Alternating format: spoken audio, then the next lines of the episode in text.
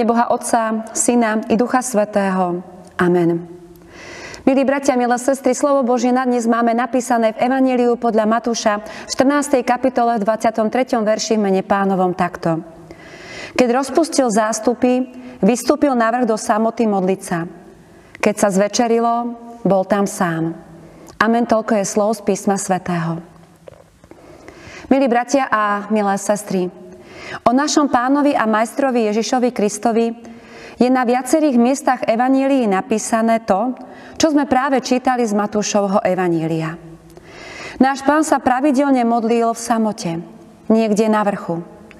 Zrejme ani tak nešlo o samotné miesto, pre jeho modlitbu nebol podstatný vrch, ale samota. Teda miesto, kde nemal okolo seba veľký zástup ľudí, ktorí žiadajú zázraky a kázne. Ba dokonca viackrát sa náš pán modlil bez prítomnosti učeníkov, teda úplne sám. Presne tak, ako to hovorilo Božie slovo dnes. Stalo sa tak po nasietení veľkého zástupu. Pán Ježíš pošle učeníkov loďkou na druhú stranu jazera, rozpustí zástupy a sám sa utiahne na vrch, kde sa v samote modlí, teda hovorí so svojím Bohom. Výnimočne nájdeme v evaneliách príbehy, kedy Ježiš vzal so sebou na modlitby niektorých z učeníkov.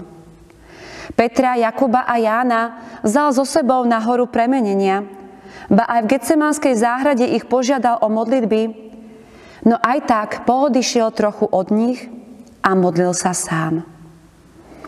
O tom, že sa pán Ježiš veľmi pred učeníkmi nemodlieval, svedčí aj svojím spôsobom zvláštna prozba učeníkov. Pane, nauč nás modliť sa. Ako by pána Ježiša v modlitbách veľmi učeníci nemali možnosť počuť. Na túto prozbu potom pán Ježiš povie svoju veľkú modlitbu, ktorá začína slovami Otče náš. Tento aspekt života nášho pána Ježiša Krista nás núti k otázke nášho osobného duchovného života – Áno, máme spoločné bohoslužby, chodívame do spoločenstva veriacich, ale čo náboženské robíme, keď sme sami? Keď padne večer a nám ostane trocha času? Ako často sa modlíme len sami? Koľko času vieme stráviť v rozhovore s našim Bohom? No ak máme vo všetkom napodobnovať nášho pána Ježiša, mali by sme aj v tomto – Milí bratia a milé sestry, mám však niekedy pocit, že robíme presne naopak. Dokážeme sa modliť a stíšiť, keď sme spolu v spoločenstve veriacich. Trávime tak spolu čas na modlitbe, ba i pri počúvaní Božieho slova. Navonok pred bratmi a sestrami to teda môže budiť dojem, že s tým nemáme najmenší problém ani v súkromnom živote. No je tomu naozaj tak? Náš pán so svojím Bohom Otcom trávil viac času, keď bol sám, ako keď bol obklopený inými. Mám dojem, že my to robíme skôr naopak. Neobstojí ani bežná výhrada, že v dnešnom uponáhľanom svete na modlitbu jednoducho neostáva čas. Je pravda, že máme veľa povinností. Žijeme mnohí z nás veľmi vysoké životné tempo. No v skutočnosti ako nakladáme so svojím voľným časom? Človek vraj priemerne strávi na internete 6,5 hodiny denne. To je obrovské množstvo času. Je dobré, ak aspoň chvíľku z tohto času venujeme duchovným veciam, ako napríklad počúvaniu týchto ranných zamyslení. No okrem toho ľudia priemerne pozerajú televíziu 3,5 hodiny denne. Ak by sme si spravili vlastnú štatistiku trávenia svojho času, boli by sme zrejme rovnako prekvapení. A snáď ani nemusím zdôrazňovať, ako by dopadlo také naše osobné porovnanie trávenia času v zábave versus trávenia času s Bohom.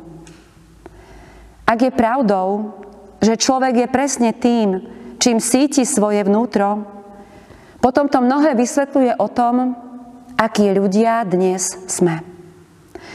Toľko k nášmu voľnému času a k tomu, ako ho dnes v priemere trávime.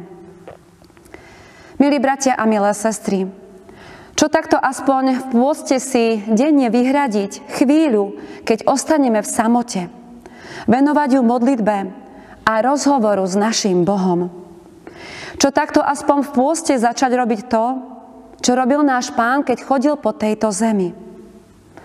Isté treba k tomu trochu seba disciplíny.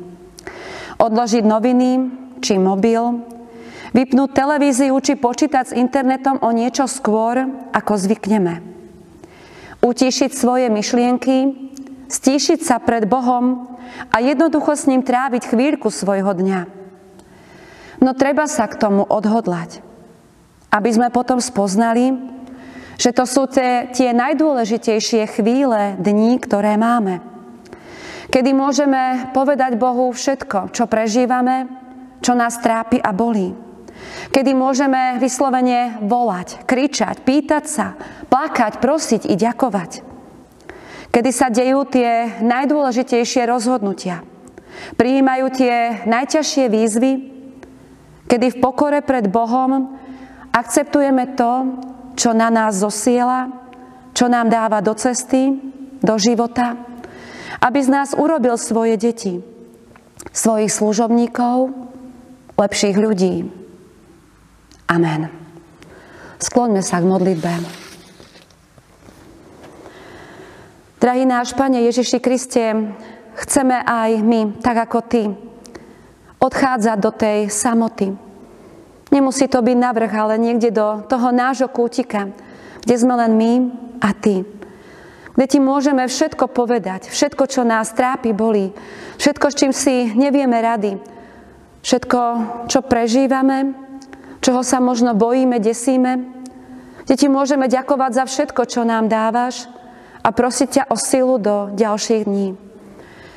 Nauč nás, Pane, nachádza takéto miesta samoty, kde budeme môcť byť s Tebou, rozprávať sa s Tebou a prijímať tak také posilnenie, povzbudenie, prijímať odpovede z Tvojej strany, výzvy i také tie poslania, kde nás chceš mať, čo chceš, aby sme robili, kam sme šli, čo hovorili, akí boli.